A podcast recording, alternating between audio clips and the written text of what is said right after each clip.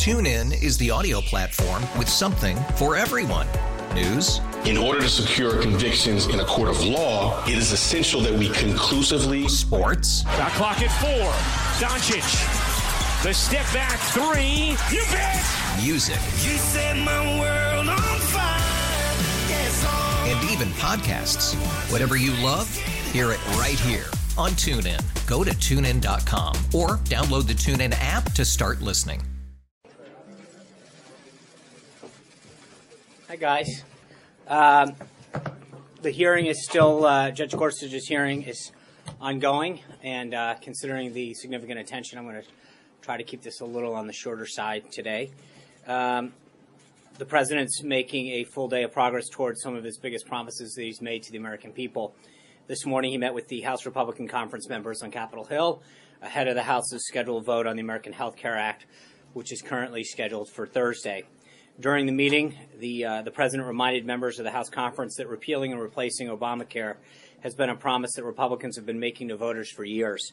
Members made it clear that if the voters have made it clear that if voters put a Republican in the White House and continue Republican majorities in the House and the Senate, that we would repeal uh, and replace this ill-advised uh, and legislation. And for every member who pledged the American people that they would deliver on their promise, this is really their chance.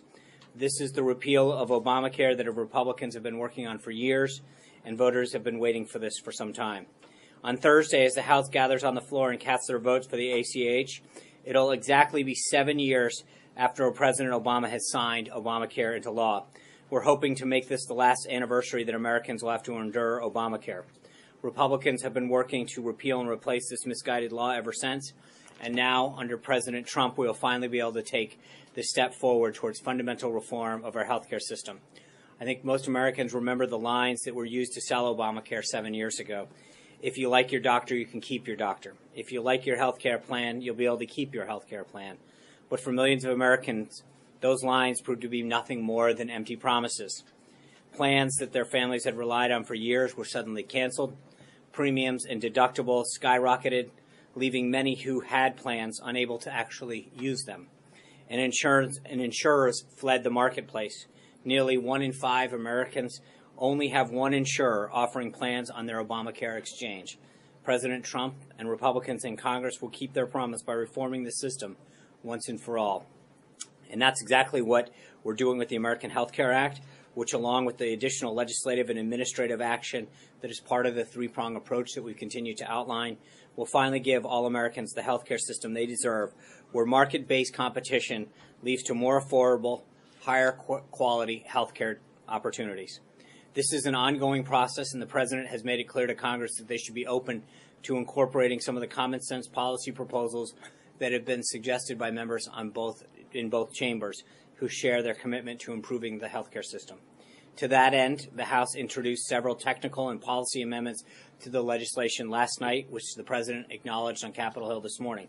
They include delivering more immediate relief from Obamacare's taxes, accelerating the repeal of these taxes from 2017 rather than from 2018, and ensuring that millions of Americans who paid Obamacare's penalties or taxes can reclaim their hard earned dollars from the IRS.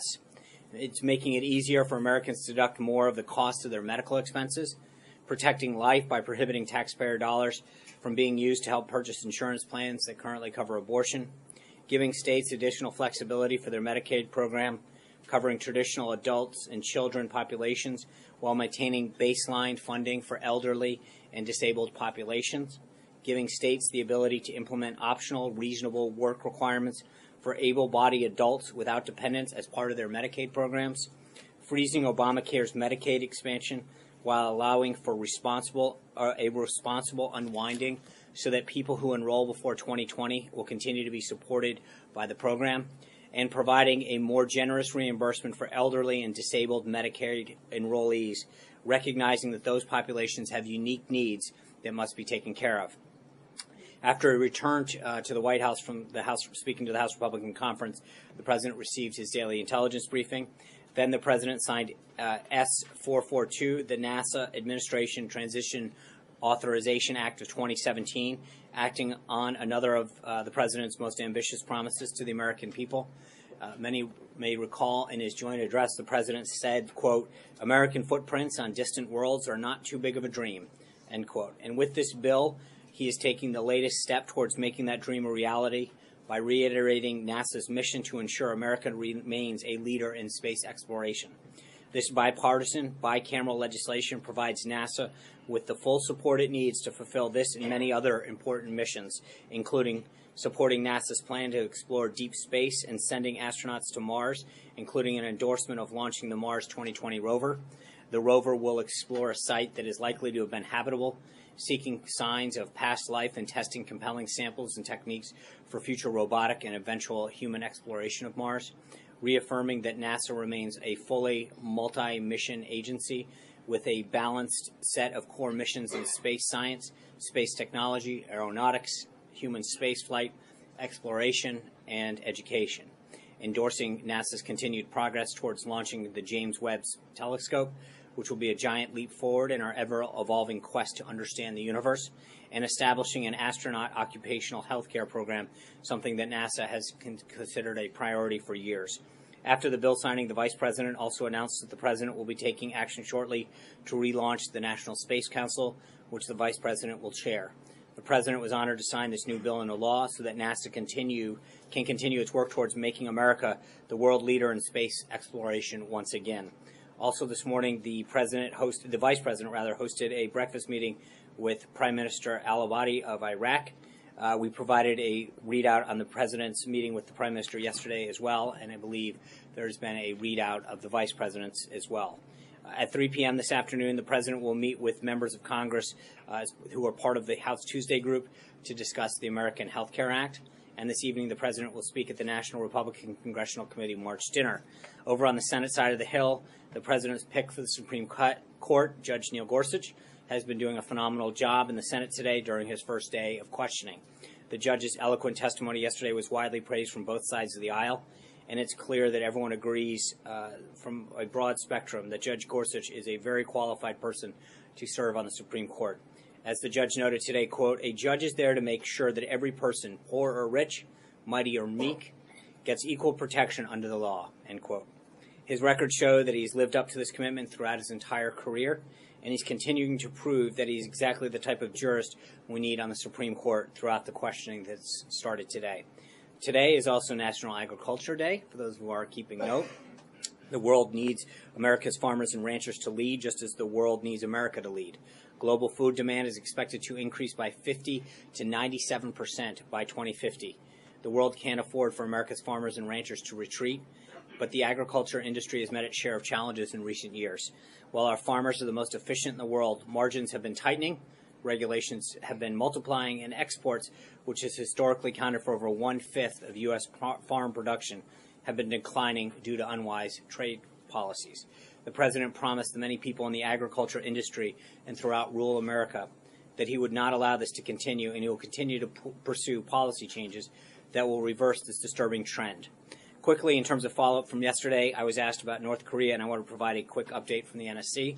Quote, the United States, in coordination with our allies, is exploring a new range of diplomatic, security, and economic measures in response to the grave and escalating threat posed by North Korea's nuclear and ballistic missile programs, end quote. And before I uh, open it up for questions, let me just run through a few scheduling updates. Uh, tomorrow, the president will stop by the Women in Healthcare uh, panel hosted by CMS Administrator Seema Verma. There will also be a series of meetings with members of Congress tomorrow, in the morning, the president will meet with members uh, to discuss the American Health Care Act, and in the afternoon, he will meet with congressional members of the Congressional Black Caucus. On Thursday, the president will have lunch with Secretary of Treasury Mnuchin before hosting a, a meeting with truckers and representatives uh, from trucking companies on health care that we discussed yesterday. Uh, in many states throughout their country, trucking happens to be one of the largest employers, and it's important to understand the impact of healthcare legislation on this important industry. Um, I'll have updates on the weekend schedule for you, uh, hopefully tomorrow. And finally, yesterday, pursuant to the President's executive order on interior enforcement that he signed on January 25th, the U.S. Immigration and Customs Enforcement uh, Agency, ICE, released its first weekly list of detainee detainer requests, which local law enforcement agencies have failed to comply with. these examples where criminal illegals who have been arrested or convicted in many cases of serious and violent crimes threaten public safety. In each instance, local law enforcement is refusing to cooperate with ICE in its efforts to remove uh, illegal immigrants who have committed a crime. Um, it is part of the President's continued efforts to keep our community safe. A copy of this report is available on the, on the ICE website that details all of the municipalities where there has been an issue uh, and the crime that has been committed and the person uh, and, the, and not necessarily the person's name, but the offense in which they were convicted for. And with that, I'd be glad to take your questions. Since we're talking Supreme Court, John Roberts. Wow. Come on. That was good. Not bad. unless, there's, an Alito in the uh, audience. Um, on on healthcare, the president came away from Capitol Hill sounding pretty positive Yeah. uh, about where he was going to go on Thursday, but then at the same time, Heritage Action came out and said it was going to encourage uh, members to vote no. Club for Growth is taking out ads attacking this bill. Jim Jordan said president's great, but it's still a bad bill. This is going to go to a vote day after tomorrow. What gives the president the sense of optimism that he can get this through, and might he request more changes from Speaker Ryan before it goes to a vote? Well, I, I think we've talked about this for days. There's been a lot of um, input from members of Congress. Um, and I think that the meeting this morning um, really was a, a, huge sign of support. Uh, there was a lot of enthusiasm and uh, optimism, um, not just for the bill itself, but for something that, as I noted, conservatives and Republicans and a lot of Democrats, frankly, have been fighting for for a while, which is a, a more patient-centric healthcare system. I think the the president's continued to engage with members. Uh, he will continue to do that all the way through Thursday. Um, but we, the, as I also noted, there were a lot of changes that were made uh, by the speaker last night. Uh, additional legislation, the three-prong approach that we've talked about in the past, has been put forward to, to actually make sure that members understood the comprehensive nature of this. This is one vehicle. There's a huge administrative piece that Secretary Price will administer through administrative action that was given to him when they passed this bill and uh, gave that authority to Kathleen Sebelius, then the, the Secretary of Health and Human Services, to implement pieces that they couldn't get done legislatively. We can now unwind a lot of that and add a lot of consumer based uh, and, com- and uh, competition measures through the administrative thing. But then the third prong, all of the other stuff that we've talked about for years as Republicans, buying across state lines, expanding health savings accounts, et cetera, et cetera, all of that has now been introduced as well. Um, and I think that he continues to meet with members and walk away with a very, very um, optimistic view of where the, the bill is headed. I think a lot of the measures that have been changed uh, and tweaked and updated uh, have assuaged members who had concerns or wanted to see some additional tightening. But keep in mind, if you are a conservative um, who has been fighting for repeal and replace, this is your chance. If you are a conservative who has been looking to address um, out of control entitlement spending, this is the first attempt. This is the first um, reform of an entitlement program in terms of Medicaid in 30 years. These these are a truly conservative set of principles that we are fighting for. The competition that's in the bill, um, the the the ability to allow um, prices to come down and choice to go up. There's nothing more conservative that is in this bill. And I think as members continue to talk about ideas that have been included in this bill and the principles of it, uh, we feel very good going into the final stretch. But may he seek more changes in order to further assuage? It's possible, but I think that it, we've made some very positive steps forward. So I don't want to, you know, rule anything out. Um, but I will say that I feel very good about this where it stands now, and I think the more and more that members meet with the president, the more they um, they understand how important this is to the overall agenda that we're seeking to pass. And I think if we can, as the president noted this morning to members, if you can repeal Obamacare, replace it with a health care system that does what conservatives and independents and frankly some Democrats have talked about it for years that does exactly that kind of thing, instill choice, drive down costs, allows people to actually get care that they've been promised, and then get on to things like tax reform, we will have a, an amazing first year in office. And I think the president reminded them this is the first step in an amazing agenda that uh, that he set forth and that we can work together on. Amen. Thanks, John. Uh, members of this administration have talked about the stock market as a real-time barometer for how the administration is performing. This afternoon, though, the stock market has been off as much as 200 points on the Dow. Uh, some commentators on Wall Street are suggesting that's because traders are starting to sense a lack of progress in the Trump legislative agenda, worried that he might not be able to accomplish everything he set out to do. Does the president believe that today's dip in the Dow uh, is a result of his performance as president of the United States? Well, I, I think to look at any one day is is is nothing that we've ever we've always cautioned. Um, I think overall it still continues to be up tremendously, and I think when you look at not just that one indicator, I think if you want to get a, I mean, you probably know better than anybody in terms of what you guys cover, um, that you can't look at one indices and say that that is the the benchmark of an entire economy, but you see confidence levels both in small business and in other surveys that show that there is continued um, confidence in the market and optimism in the market. You see manufacturers coming back to America talking about investment. Um, major CEOs and small businesses trying to grow the economy and talk about job creation. Uh, those are the real indicators. And again, I think the, the numbers that we saw last month, again, one month isn't uh, isn't make a record, but I think that it was very promising, not just because of what the number was, but what it had been forecast to be. Right, so it was expected to be 200,000, came in at 235. Um, so again, when you're overperforming, um, I think that shows a sign of, optimism and confidence in the market. I think again, I just want to make sure that we're clear before we go into a, you know as we continue through the months. One report does not make our, uh, something to, to base an entire record off of, but I think that we feel very good about where things are headed and the direction things are going, not just in terms of the indices and and the ups and downs of the market, but also in terms of the number of manufacturers that are walking in and restating their commitment to grow jobs, expand, et cetera, in, in the market still have that, that confidence that uh, President Trump will be able to get a tax cut done uh, this year that would be in place for next yeah, year? Yeah, and, and I, look, I think we, we're well on our way to seeing this agenda done. The president rolled out the budget. Um, which I think reaffirmed his commitment to fiscal austerity and to the priorities he set out of defending this country, um, making the, the increases in national national defense and homeland security that he promised, prioritizing other things in the budget. We've got Obamacare done on immigration executive order wise. And, and I think that when you're doing big things, Obamacare, tax reform, I mean, the, the healthcare system is a fifth of the economy. That's no small feat. And I think in terms of what you've seen so far, going through three three committees, moving along, the Senate ready to take it up, his pick of, of Neil Gorsuch. Uh, the agenda is moving along at a very brisk pace in terms of what his priorities were and, and where I, I, I think we're headed. John, uh, last month, I guess, you talked with, asked about uh, the consideration potentially of a carbon tax, which I guess was discussed in the meeting uh, at the White House.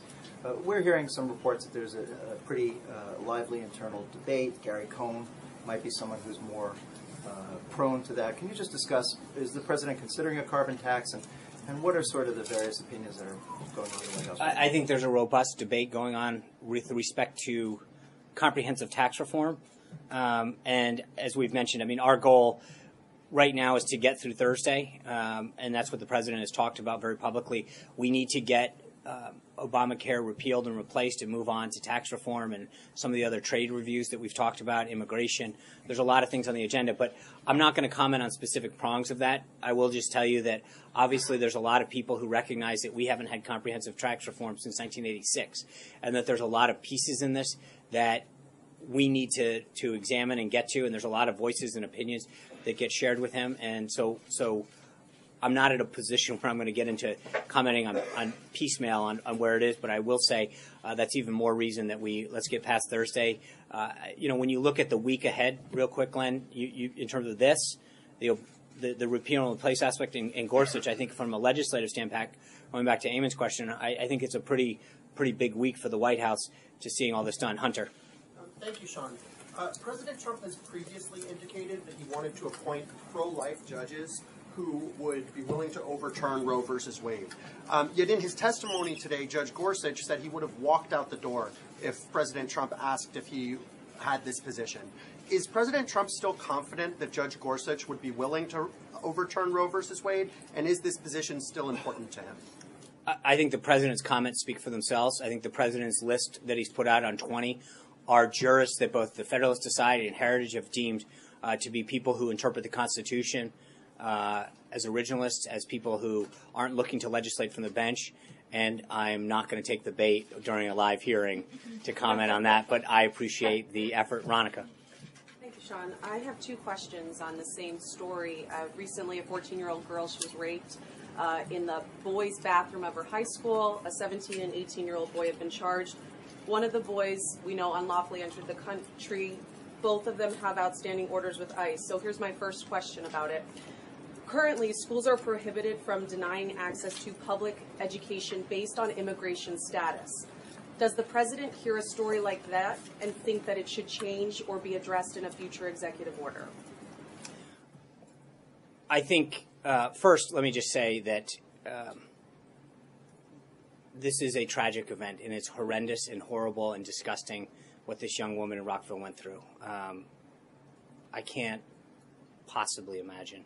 Um, so, first of all, let's remember the human side of this that this is uh, a tragic event um, that no child, no person, no parent should ever have to deal with. Schools should be a place where a parent puts their child on a bus or drops them off or sees them off and knows that they're safe.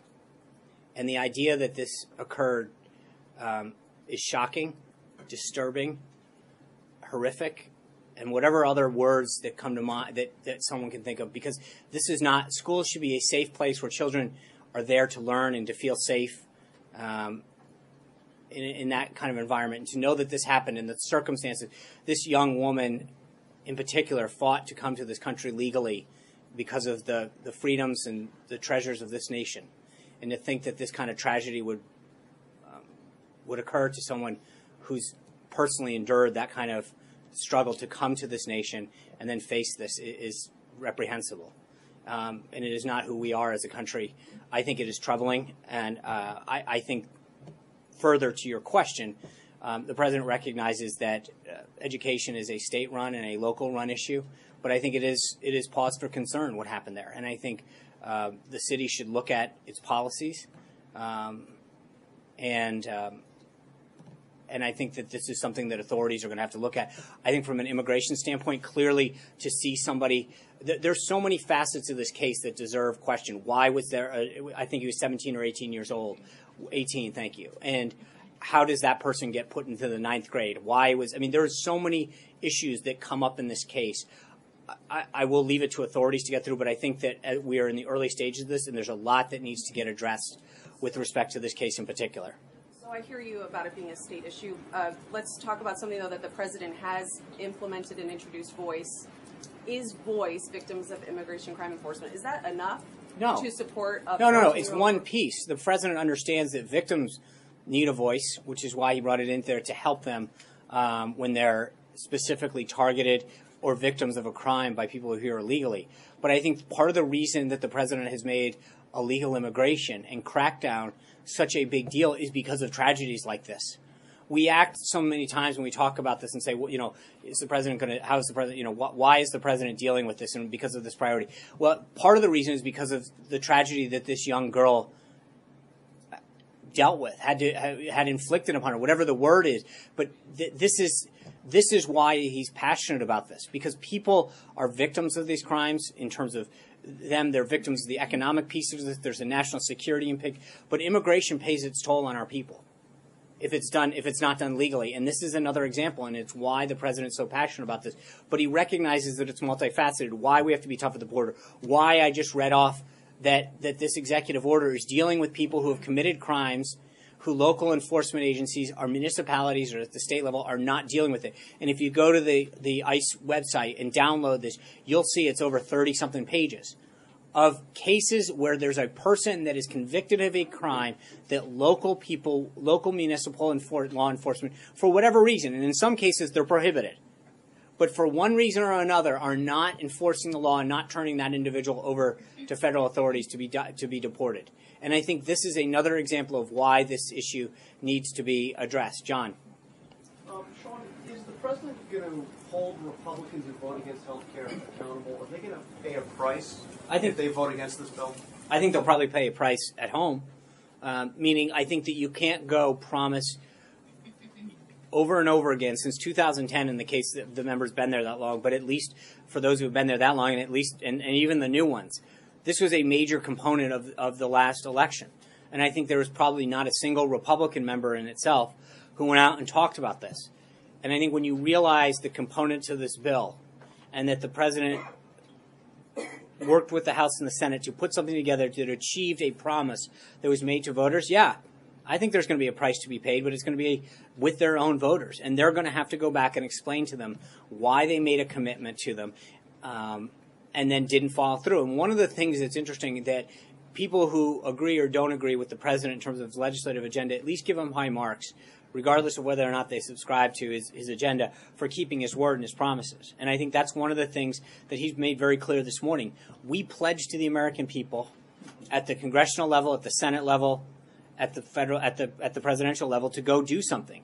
And this bill, um, while it probably not everybody got everything they wanted, does exactly what we said. It's repealing it and replacing it with all of the principles and the aspects that we discussed throughout not only last cycle, but in a lot of these cases back through 2010. Margaret. Will he campaign against those Republicans? I, I, let's let's get through the vote. I think one of the things that he made clear this morning um, was that he was going to make sure that the people who who did support this, he would be out there supporting them.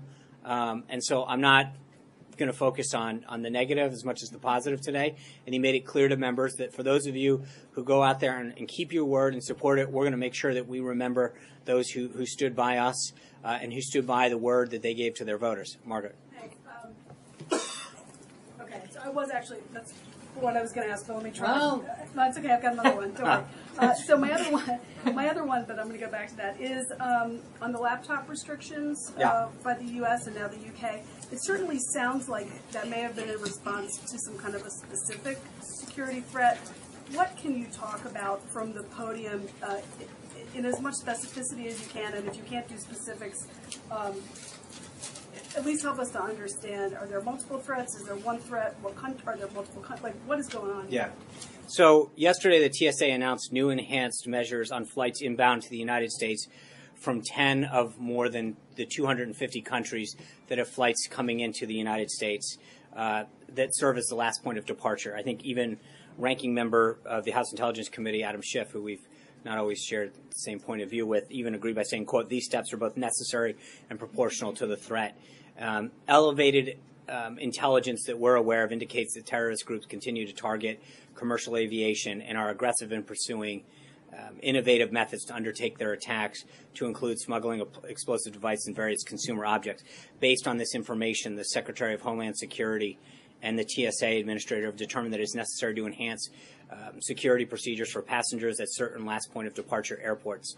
Uh, that being said, uh, I'm not going to go any further than that. I would refer any further comment uh, to the TSA. Can I, uh, can I try what I was going to try earlier then? Uh, Mark Meadows seems like a nice guy. And uh, uh, the president seemed like he was kind of joking, but has the president decided in his own mind yet whether he thinks it would be appropriate, potentially, to uh, mount uh, primary opposition, campaign for primary opposition in Republican congressional primaries in the midterms? Mark Meadows uh, is a it was a long time early supporter of the president. Uh, he had some fun with at his expense this morning um, during the conference meeting, um, conti- and, he, and I think uh, he continued to to express hope that uh, Congressman Meadows, who's the head of the Freedom Caucus, uh, would continue to see the efforts that uh, have been made to make this better, more, um, and address a lot of the concerns out there. Uh, but he has made it very clear that he was he was having fun with him. Uh, the president's committed to making sure that this gets passed. Uh, we'll go from there. Vivian. Um, for, thanks, John. First, a follow up to Margaret's question. Um, why wait for the new aviation regulations 96 hours um, to implement it? I mean, isn't the president's mantra on counterterrorism that we have to, you know, kind of sneak up on our enemies, not let us, not let them know our tactics? So um, I'm going to ultimately refer you back to TSA, but I will tell you that remember that these are 10 um, airports of, deep, of last point of departure to the United States out of 250 that come here. Part of it is to allow you have to uh, provide appropriate notification to the host country, to the host airlines, uh, and give them opportunity to get those procedures in place. I'm not going to comment any further about the uh, the security measures that have been or have been taking place or are taking place, just to continue to refer you back to TSA. But I, I will tell you that I, I, think that implementing something of this nature um, in that time frame is pretty darn quick. Okay. one more, sorry, Of course. follow up, sorry. Something totally unrelated. Um, I wanted to ask, has the White House Counsel approved Ivanka Trump uh, getting a West Wing office and clearance? And so, what is the administration's thinking behind this? What is she going to do? I don't, I don't think the specifically? counsel actually approves office space, but I get your question. Um, Ivanka has taken on several measures to promote high standards of ethical conduct.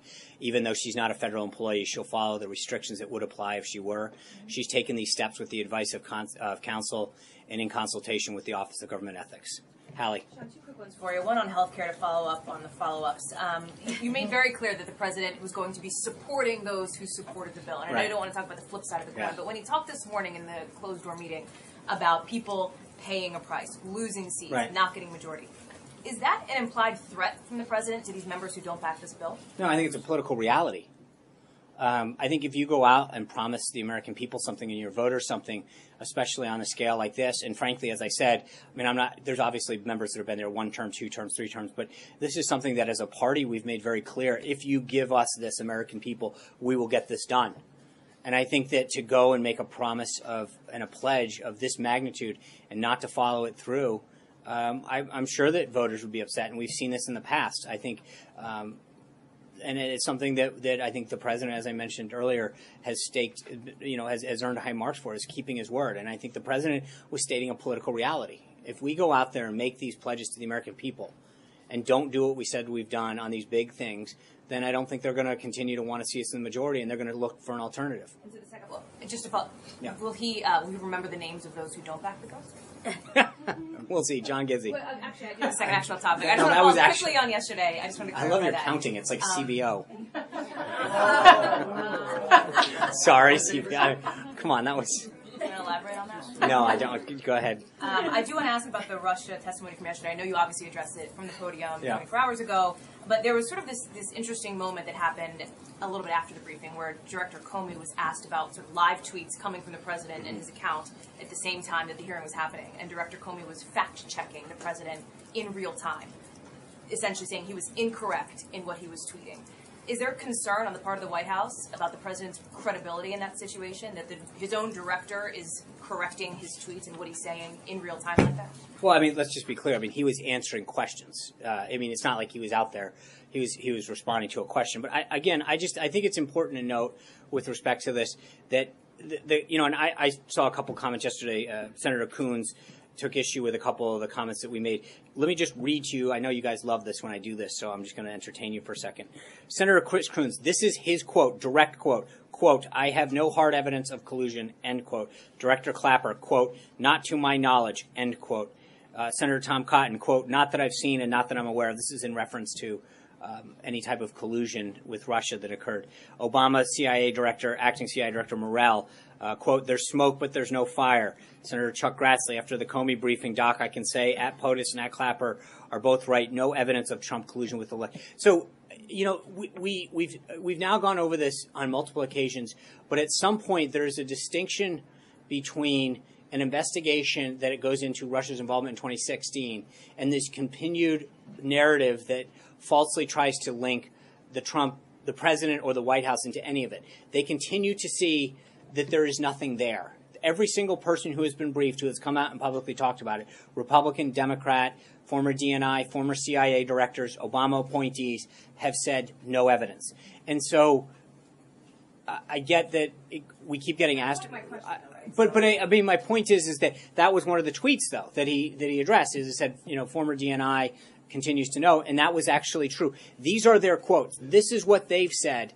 So it's not a question. I think sometimes you come back to us. At some point, the question has to be to the individuals who've said this, to whether it's Chris Coons from Delaware or former Director Clapper or former CIA Acting Director Morell. They're the ones who've said these things on the record. They're the ones who've been briefed by the intelligence community, by the FBI, and come out and said there is no collusion. And so at some point to, to fact check the president for merely quoting them is, is not, the, the question should be directed at them, not us. But over and over again, it's come to the same conclusion. So, Caitlin. All right, John. Then Caitlin. That was very nice of you. It's National Ag Day afterwards. Thank you, Sean. Uh, thank you, Caitlin. Um, I have two questions. First, the author David Horowitz, in his book *The Big Agenda*, uh, writes of what he calls "quote a deep state" end of quote, in which he said these are Obama holdovers in government who are trying to undercut the president's agenda. Mhm. Uh, this has been widely repeated on social media.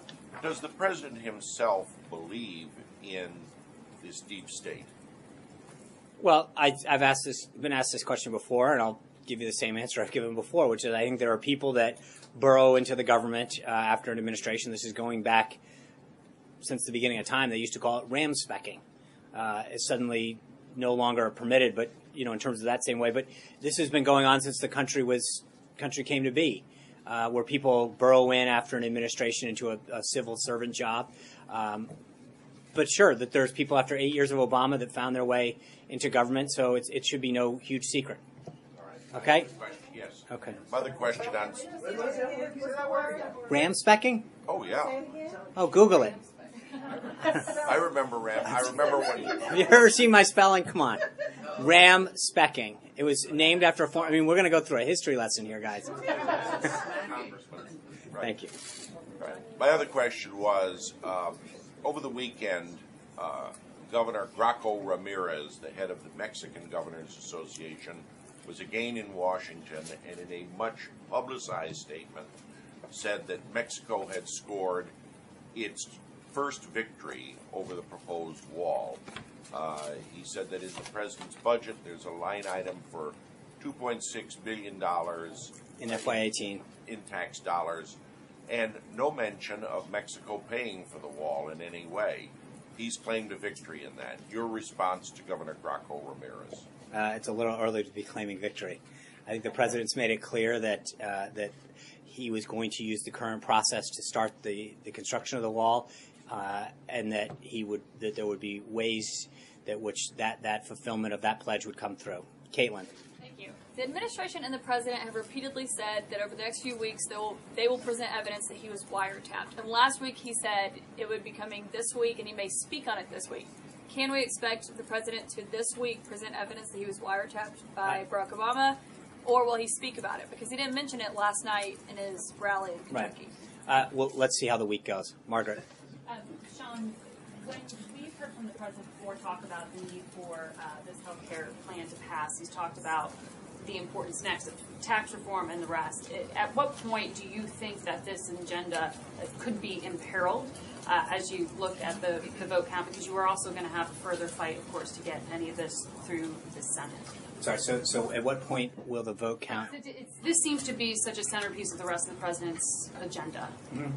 So, uh, given that it's still not any, there's no certainty in terms of passage at this point, I mean, how concerned are you that Thursday could imperil the president's agenda?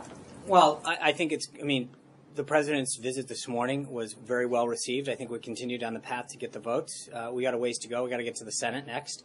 But I think members understand that this is uh, this is something that has been at the heart of what Republicans have campaigned on. And I feel we feel excuse me. I feel very good headed into this.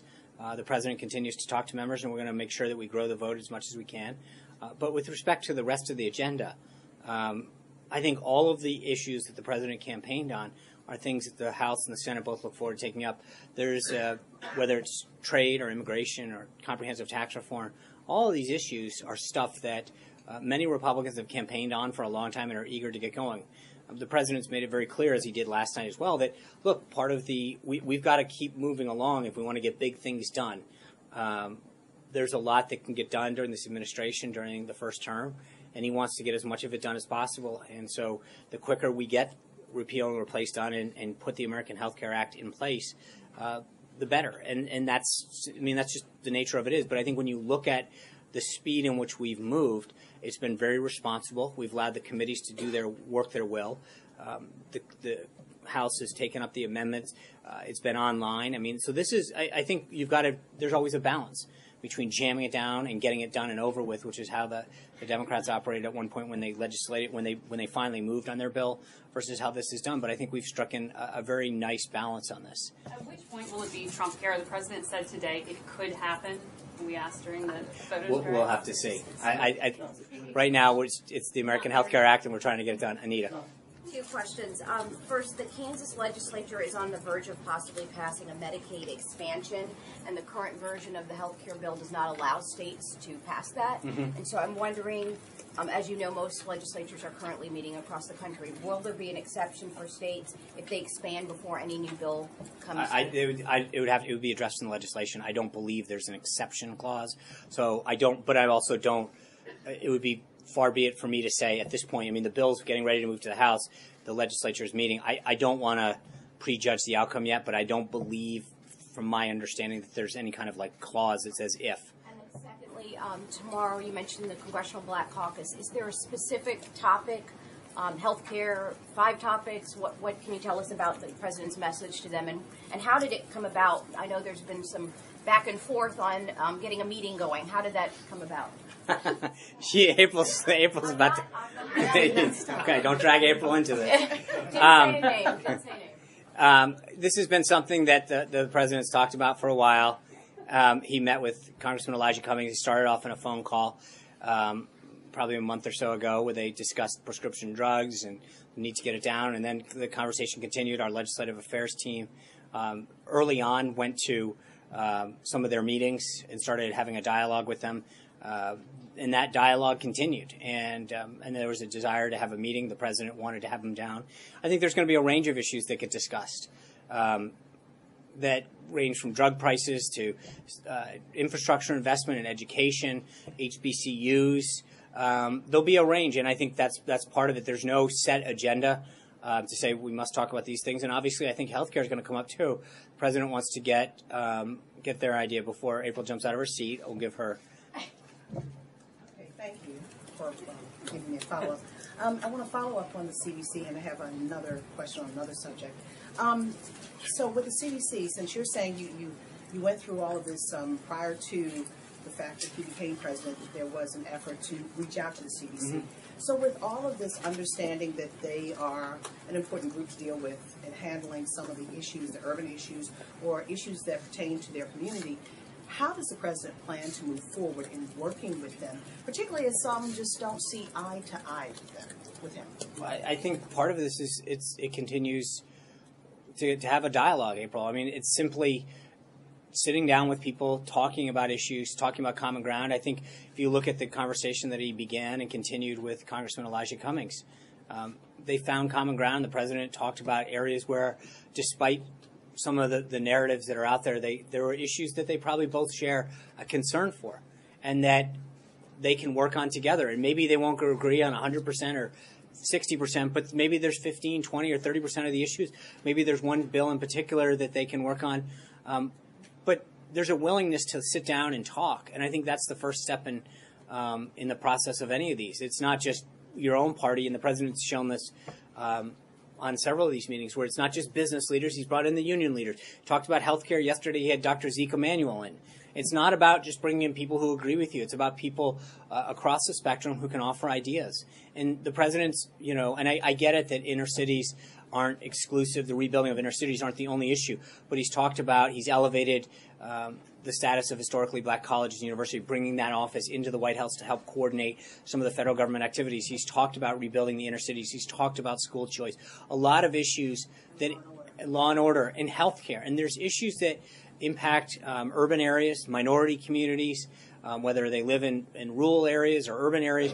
But I think that that dialogue needs to continue because it can only help. And I think that, that that's what we look forward to tomorrow. And the second subject, as you're talking about bringing in groups, you're also bringing in the truckers. And there is a concern in the trucking industry about something called e-logs. It's going to happen at the end of the year where uh, truckers, be it uh, truckers with commercial trucks or mom and pop businesses, all of them are going to have to have computers to log in to monitor the time you drive, the stop and speed, etc. And many people are saying that it cuts into their income. Where does the president stand on that? And I know he's meeting about Yeah, I, I think let, let's see how, if that comes up in the meeting, and then I'll have a readout. But I know, even whether it comes I I understand in the that's more of a DOT issue.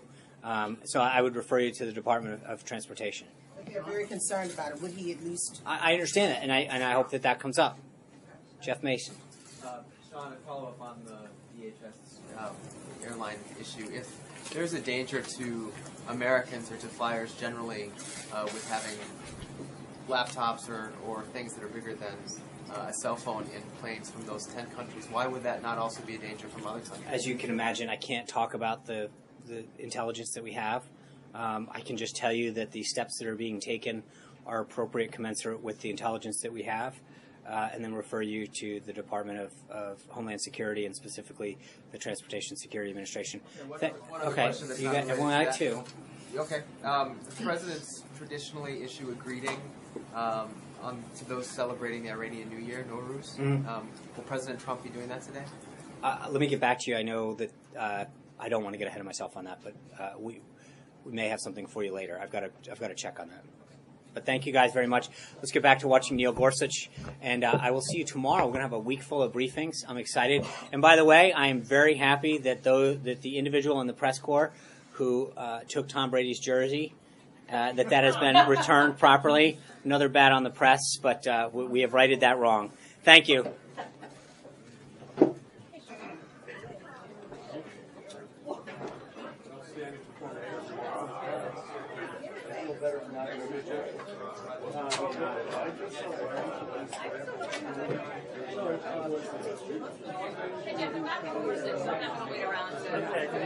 TuneIn is the audio platform with something for everyone. News. In order to secure convictions in a court of law, it is essential that we conclusively. Sports. Shot clock at four. Doncic. The step back three. You bet. Music. You set my world on fire.